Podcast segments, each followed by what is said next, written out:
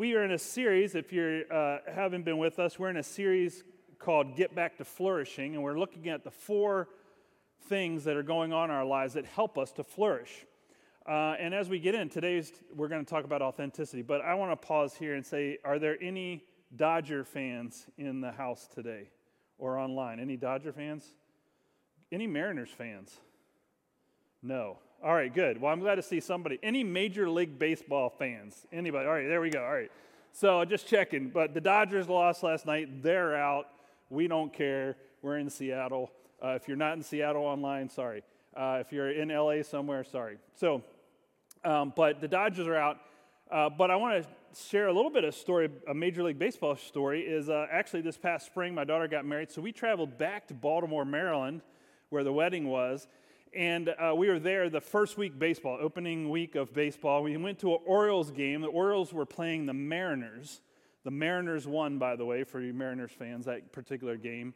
Uh, sorry, the season didn't end the same way. But the Mariners beat the Orioles, and then we were there. We were there on a day when they were celebrating the contributions of a Major League Baseball player named Jackie Robinson. A movie's been made about his life called uh, 42. His number was 42. In fact, there's a, I think we have a picture of us there outside the stadium that day because they were celebrating uh, his uh, legacy and his contribution to Major League Baseball. He was a Baltimore Oriole for the last two years of his Major League Baseball career. And so that's why they were recognizing him in April because it was April, it was April 15th of 1947 when Jackie Robinson integrated Major League Baseball, was the first black player to play for what was then do you know who he played for? The Brooklyn Dodgers, not the LA Dodgers, the Brooklyn Dodgers. Now, I'm going to give you the backstory to how he got there. Now, Jackie Robinson was the first uh, African American black player to move into Major League Baseball. And so, when he, before all this was happened in 1947, April 15th was also tax day probably, but they came, he came and he came to New York City and he met with the executive of the Brooklyn Dodgers. His name was Branch Rickey. Uh, uh, and Branch Rickey and he sat down for three hours in a meeting trying to come to, a negoti- to negotiate and to make a decision on his of the Brooklyn Dodgers bringing Jackie Robinson on the team. Now, they knew what was at stake here. They knew the tensions in society at that time and what this meant for the Brooklyn Dodgers, what this meant for Jackie Robinson, what this, what this was going to happen. And so they came in this meeting with a lot of anxiety, a lot of tension. And uh, they were both evidently strong willed people, both of them strong willed. And uh, so they, these two strong wills came together at a very tense time in, uh, in Major League Baseball history. And in that meeting, they were kind of came, you know, they're trying to negotiate and they're trying to also kind of figure each other out. And in that conversation, though, here's what happened. What broke the ice, what brought the walls down between the two of them and led to the decision was that they both were Methodists. They were both people of faith. And they began to get to know each other on the shared idea that they were both people of faith, that they were, had been both been praying about this, and they were asking God, what is it God is calling us to do? They both acknowledged in later interviews that they spent a lot of, both of them spent time in deep prayer and on their knees uh, praying about this. Uh, Branch Rickey actually would not attend baseball games on Sundays. Think about that. He was the executive of Brooklyn Dodgers. If there was a Sunday game, he didn't go because of his uh, belief, his Methodist belief. Uh, Jackie Robinson also prayed, and it, Jackie talked about how many times he was on his knees praying that God would give him the strength, the strength to endure what he had to endure as the first black baseball player in the major league. Uh, Branch Rickey also uh, talked about prayer, and he would go off by himself and silently pray because his fear was around race riots in New York City. So he was afraid that what his, they were doing would create riots in the streets of the city. And so this was a very tense moment. But it's interesting that both men went back to their faith in this moment.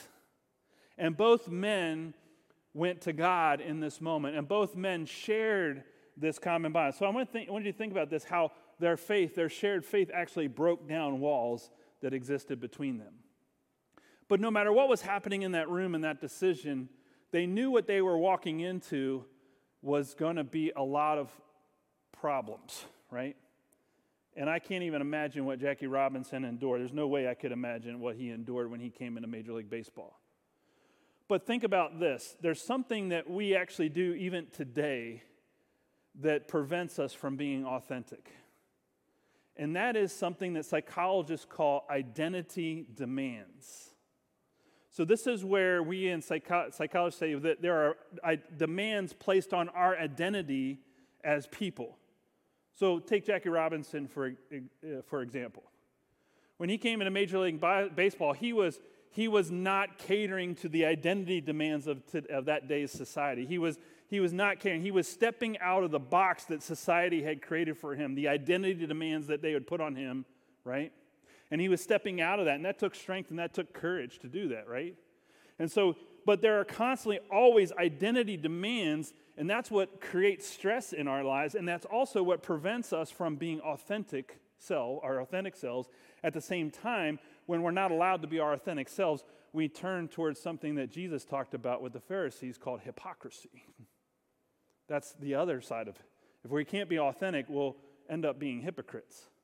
And so that's what's going on here in this situation and these identity demands. Now, you and I can think about a historical figure like Jack Robinson, but what about us today? Do we ever place identity demands on somebody else, even today?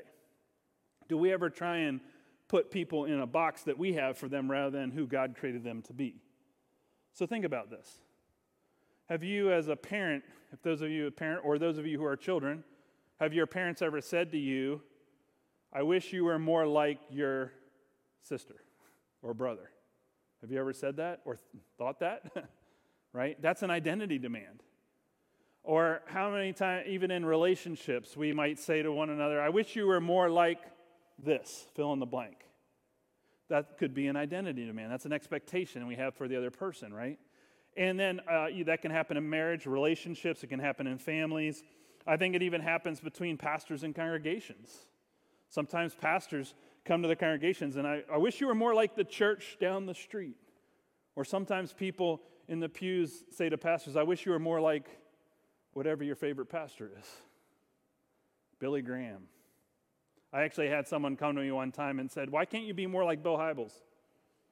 I want to go back to them today and go, Where's Bill Hybels today? What's going on with Bill Hybels today? That's why I'm not like Bill Hybels. But we're all called to be who God created us to be, not who someone else wants us to be. Does that make sense? And then in this passage we're going to look at David, does the Bible have anything to say about this authenticity? again, we see this. This is something that we taught. We use this word authenticity today in psychological terms in today's world, but Jesus already talked about this 2,000 years ago.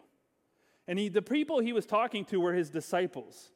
And so I'm going to read a passage out of Luke, the Gospel of Luke, and we're going to read it and look at it together out of the message version. But I want you to notice what Jesus does. The crowds are coming in on Jesus here in this moment. And he's becoming popular, right? And people are coming to him and surrounding him, and, they, and their crowds are coming around. But in the midst of the crowd, he talks to his disciples. He kind of has a sidebar conversation with them. And so let's take a look at Luke chapter 12 verse, uh, verses 1 to 7. I'm reading out of a version of the Bible called the Message Version. It says this By this time, the crowd, unwieldy and stepping on each other's toes, numbered into the thousands.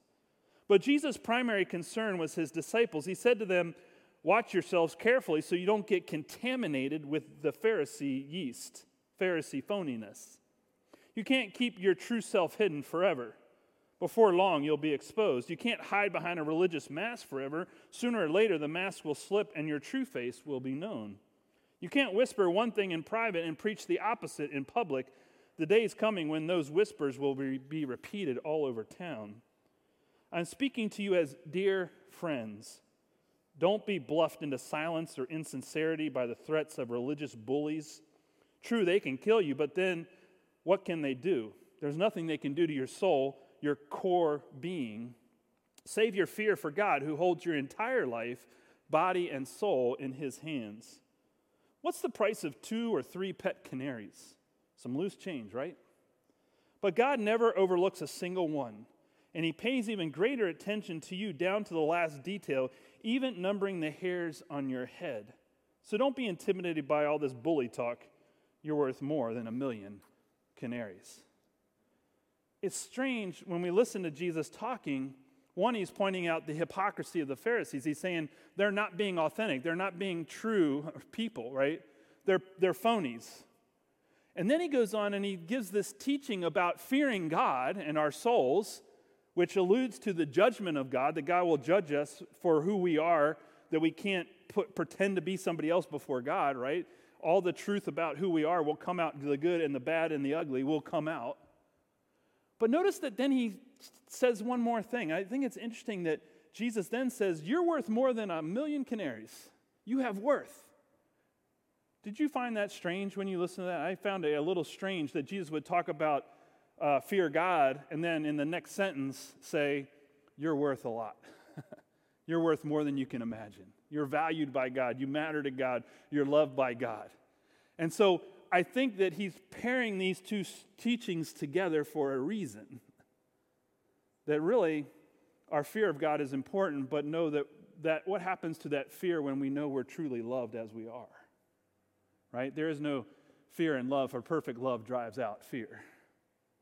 That God loves us perfectly, and we're going to unpack that a little bit. But this is interesting because when you go to the idea of authenticity, here's what authenticity is authenticity is a combination of these two things self integrity, being who God called us and created us to be and called us to be, which means not only who we are today, but who we're to become and who God is calling us to be in the future. That's self integrity.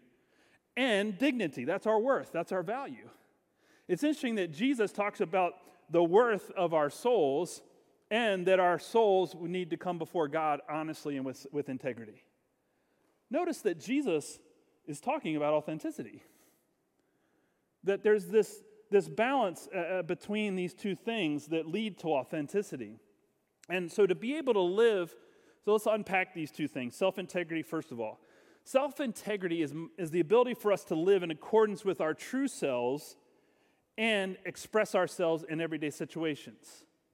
So that's authenticity. That's what authenticity looks like. And not giving in to the identity demands of others to be somebody we're not, which is what the Pharisees were constantly doing and trying to do to other people, put people in this religious expectation box that, that not everybody fits in. And so scientists have regarded authenticity as a basic human need, right? And again, let's keep in mind though that that's God, we are created, but we're also created with flaws and brokenness and sin in our lives. So authenticity is also about being aware and, and saying, yeah, I'm, I don't have it all together. I'm not perfect. There's still some work God needs to do on me. That's also a part of authenticity. It's not just I, I, I have to, I'm just to concede to even my dark side, right? That's not what we're talking about. But what we're talking about is just this idea that we can be ourselves because I think when we are authentically ourselves, then we can also be who God is calling us to be rather than trying to navigate and the expectations and demands of other people. So I think this is actually where fear of God comes in and helps us. Because I not only fear God for the way God created me and who God calls me to be, but I also fear God when it comes to the brokenness in my life and, and God wanting to heal those broken places and transform those broken places. That's authenticity. The other thing about authenticity is that when we're all, are authentic, people who are truly authentic, here's the thing. They they have what they call quiet egos. Their egos are quieted down, they're quieter. And they're less they're more focused able to focus on other people and the needs of others. Now why is that? Because they're not consumed with trying to manage their own ego self-image right? Like the pharisees the pharisees were constantly trying to keep up with the crowd and trying to give in to the popular demands of society right and they were trying to be the popular ones the ones that were holier than everybody else and they were fell into this trap, what Jesus calls the yeast of the Pharisees, the phoniness, the, the lack of authenticity, the hypocrisy that was going on. And to be a hypocrite is simply to act as though you're somebody you're not, to not be true uh, to, to who you are, right? And so that's part of hypocrisy. And then at the same time, what Jesus is encouraging us is that we can bring our true selves before God, and God still says we have worth, right? We'll unpack the dignity side too. But true self knowledge leads us actually to open ourselves up to love other people. It frees us to love others because we're not so busy trying to hide our true selves. Now, I can remember adolescence. Anybody remember adolescence here? Anybody in adolescence? Uh, adolescence is a hard time of life. Let's just, can I get an amen? Can I get a witness here? Anybody with me on this? It's hard. And the reason that adolescence is hard is because we're actually going through a process called identity, an identity crisis, is what it's called. What we're doing in adolescence is we're trying to figure out who God created us to be. And then there are all these other people saying, I want you to be somebody other than God who God created you to be. I think about this in high school in terms of where I grew up and went to high school. Uh, there was the, the popular kids and the not popular kids. Anybody have high school like that? Anybody else? Was it like that in your high school? Sorta? If it wasn't, good. In my high school, if you weren't a football player or a cheerleader, you were not good enough. Think about that. So I remember, uh, you know, I wasn't a football player and I wasn't a cheerleader. Uh, I wasn't either of those things, and so I was just kind of like in the in the mix, right?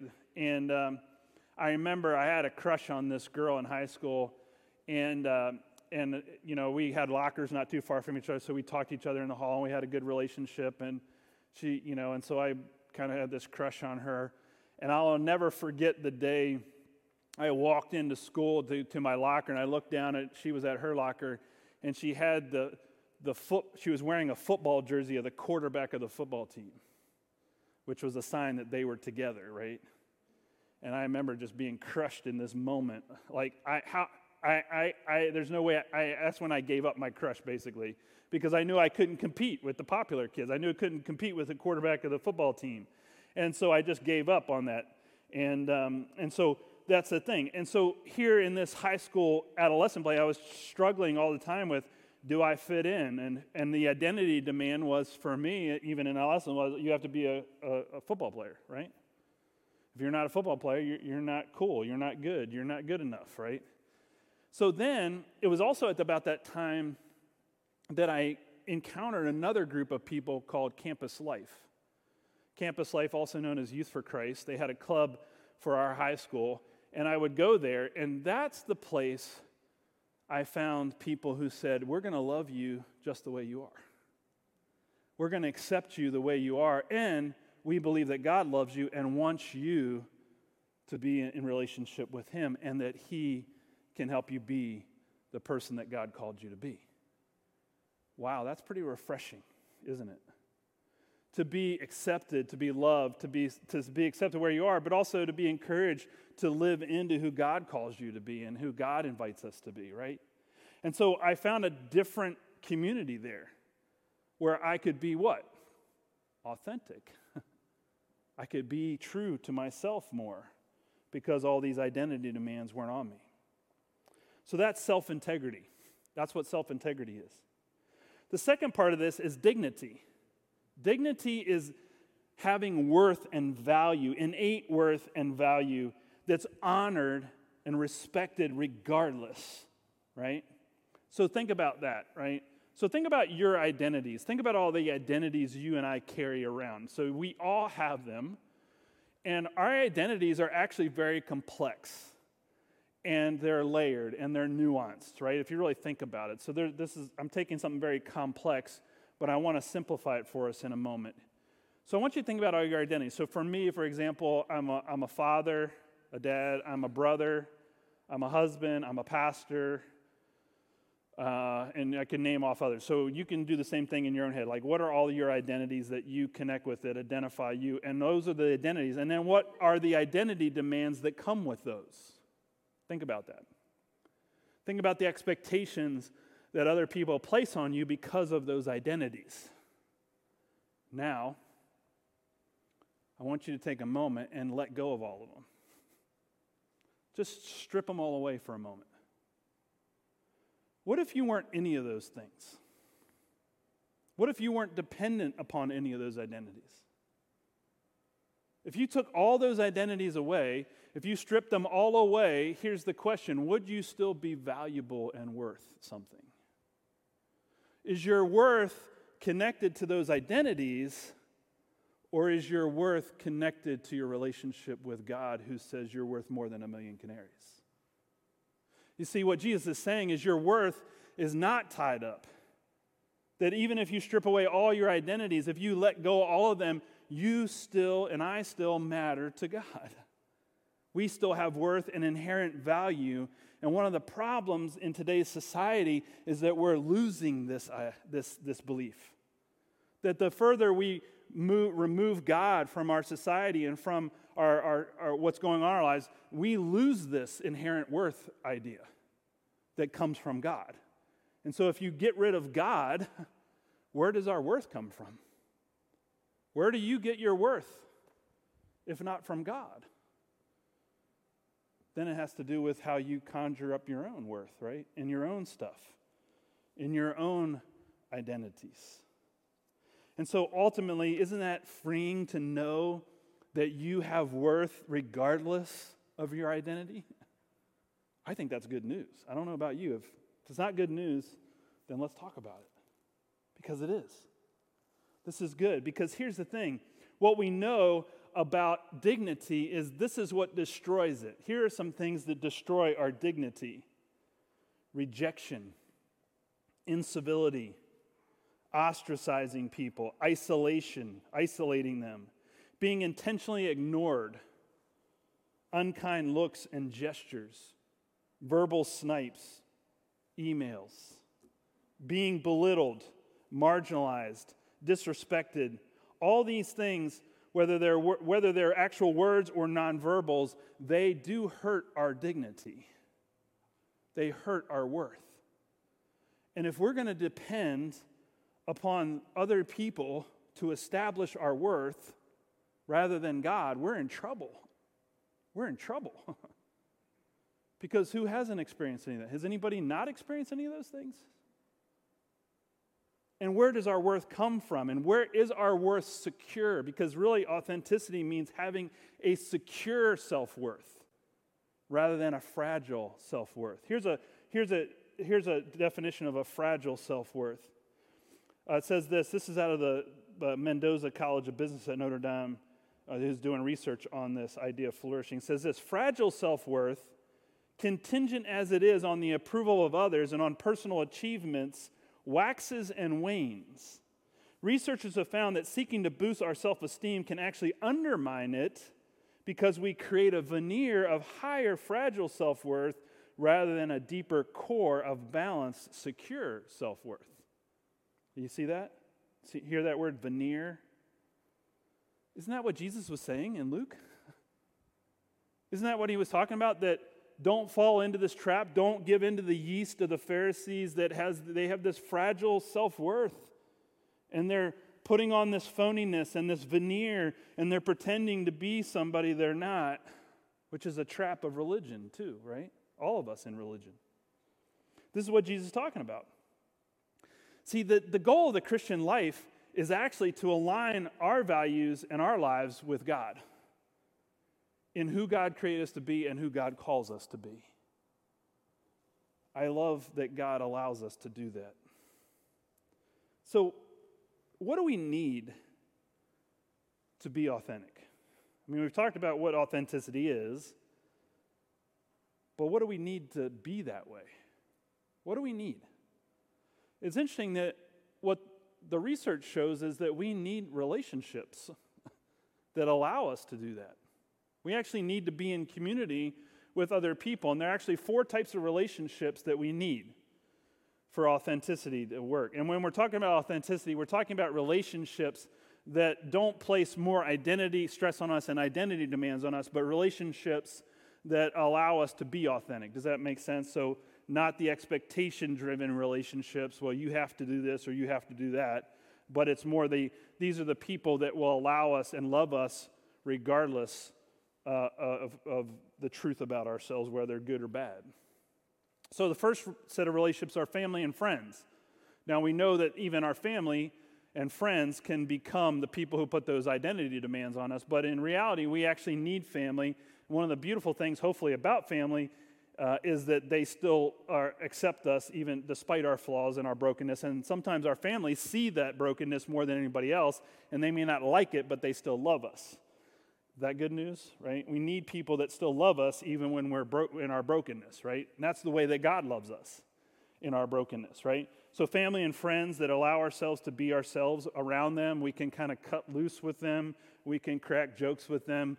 They're not going to judge us. And it's interesting because people with, uh, lo- with uh, high self worth are less judgmental and less prejudiced than people of fragile self worth. Because what happens in fragility, when our self worth is fragile, we tend to compare ourselves more to others. That's part of the trap. Compare and then put in boxes and expectations. And then we also become more judgmental when our, fra- our self worth is fragile. So, having a secure self worth actually helps us be more accepting and valuing of other people in a way that I think God is that way. Number two is our faith community. We actually need faith community as Christians and as people who are connected to God because we need that me- to be reminded of that message that God does value us and we are worth something, worth a tremendous amount in God's eyes, and that God is calling us to be uh, someone uh, to live into who God called us to be. So we actually need other people in community that are doing the same thing. As we've mentioned before here, being a Christian, following God, being a follower of Jesus is not a solitaire sport. It's not a solitaire endeavor. It is a community effort. We do this with others. And we need other people with similar values moving in a similar direction in life to go with us. We have to uh, actually be in community together to do this. And so that's important the, the, the balancing act is how do we do that with each other without imposing identity demands on other people? That's the trick, I think, for us in the church. That, not the trick, but trick or treat, not the trick or treat, but you get what I'm saying. Like that's the, that's the balance we have to find. Number three is mentors, people who we look to that help us to see the possibility of who we can become.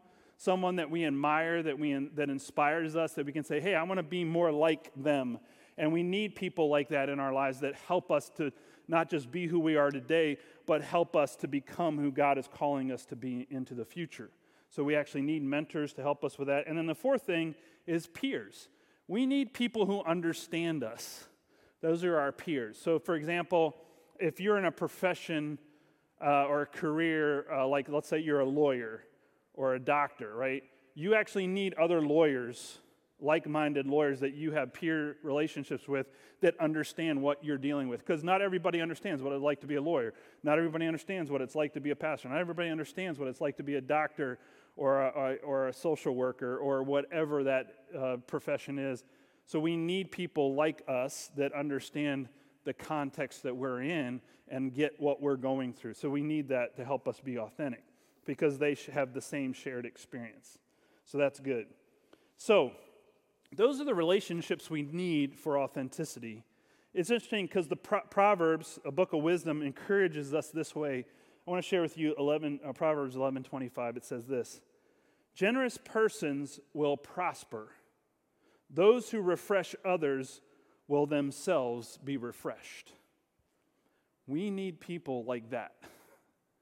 We need people that will refresh us with both the worth and dignity that God brings and the call of God and the call to fear God at the same time. We need people that refresh us with both truth and grace in our lives.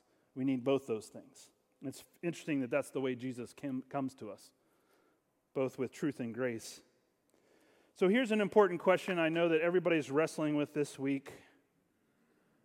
What are you going to be for Halloween? What are you going to be for Halloween? Anybody know?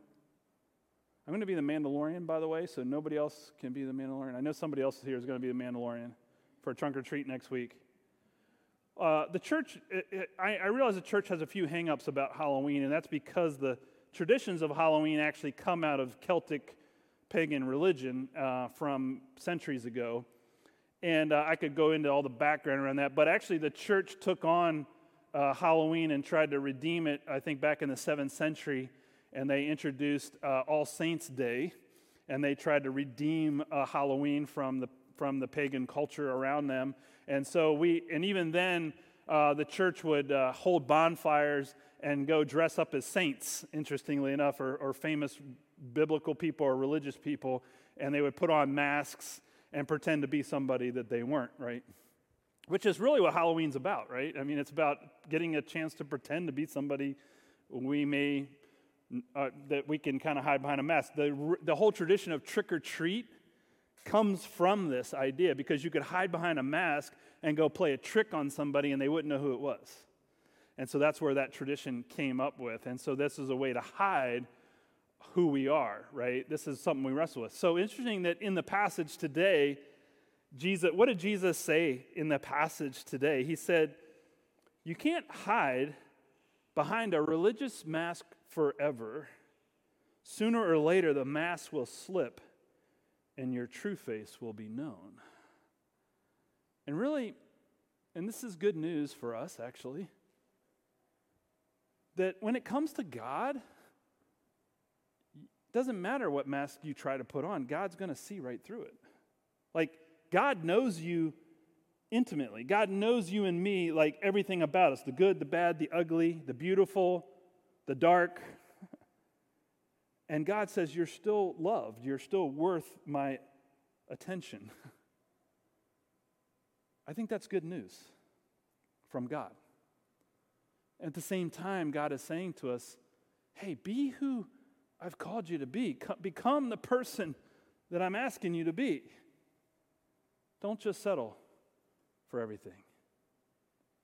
And I think that's part of what God is saying is that no matter what you're, you can just throw away the mask, right? You don't have to keep hiding behind this religious mask with God. You can throw it away and allow God to let you be who you are and love you as you are and call you in that love. So, here's some questions for us as we wrap up today. For groups, or if you're joining us online, here's some questions to reflect on today. Number one, how would you rate your self worth on a scale from one to 10? And if you're, you could also have a just conversation with somebody else today about these if you want to. Number two, how would you rate your self integrity on a scale from one to 10? So again, self integrity and self worth or, or dignity, these two things of authenticity, how would you rate them today? Where are you at? Number three, what relationships do you have in life that can help you increase either of these scores or ratings that you've given yourself? Like, where are the relationships? Who are the people in your life that you can go to and be yourself with, and also is going to encourage you to become the person God's calling you to be? And then, number four, what, would, what could you do to place your life in God's hands and see yourself through God's eyes. Place yourself in God's hands, fear God, and then see yourself through God's eyes, your worth. Let's pray together. God, we thank you that we can place ourselves in your hands. We can bring our whole selves to you today. And we come to this table of communion today and we bring our true selves, our authentic selves to you today. And we realize and acknowledge that we have limits, we have imperfections, we have flaws, we have brokenness, we have trauma, we have darkness, we have shadow, we have sin. We have harmed others, we may be even harmed ourselves. So we come to you and we confess because we can bring our true selves to you today. The beautiful spots of our lives and the bright spots of our days and the bright good things of us, as well as the things that we are not happy, happy about and we're trying to hide from everybody else. But God, thank you that you see right through. That everything we're trying to hide from other people, God, you know it as well.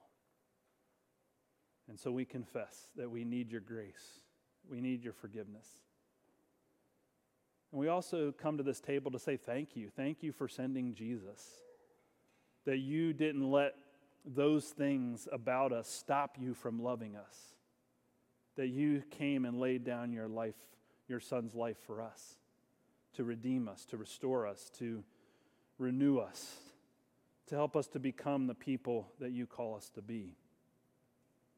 So we're thankful today at this table for your forgiveness and grace in Jesus Christ, the one who calls us and says, You are worth it. You're worth going to a cross for. You're worth dying for because you matter. So thank you, God, that you love us this way, that you say we are worthy. And so, Lord, as we come to this table today, would you pour out your Holy Spirit on us? Pour out your Holy Spirit on these gifts of bread and cup, that they may truly be for us the body and blood of Christ, so that we can be the hands and feet of Jesus in the world today. Would you pour out your Spirit on us and on, these, on this table today, we pray. And we pray what you have taught us to pray, that prayer you taught your disciples Our Father, who art in heaven, hallowed be thy name. Thy kingdom come, thy will be done, on earth as it is in heaven. Give us this day our daily bread, and forgive us our debts as we forgive our debtors. And lead us not to temptation, but deliver us from evil. For thine is the kingdom, and the power, and the glory forever and ever. Amen.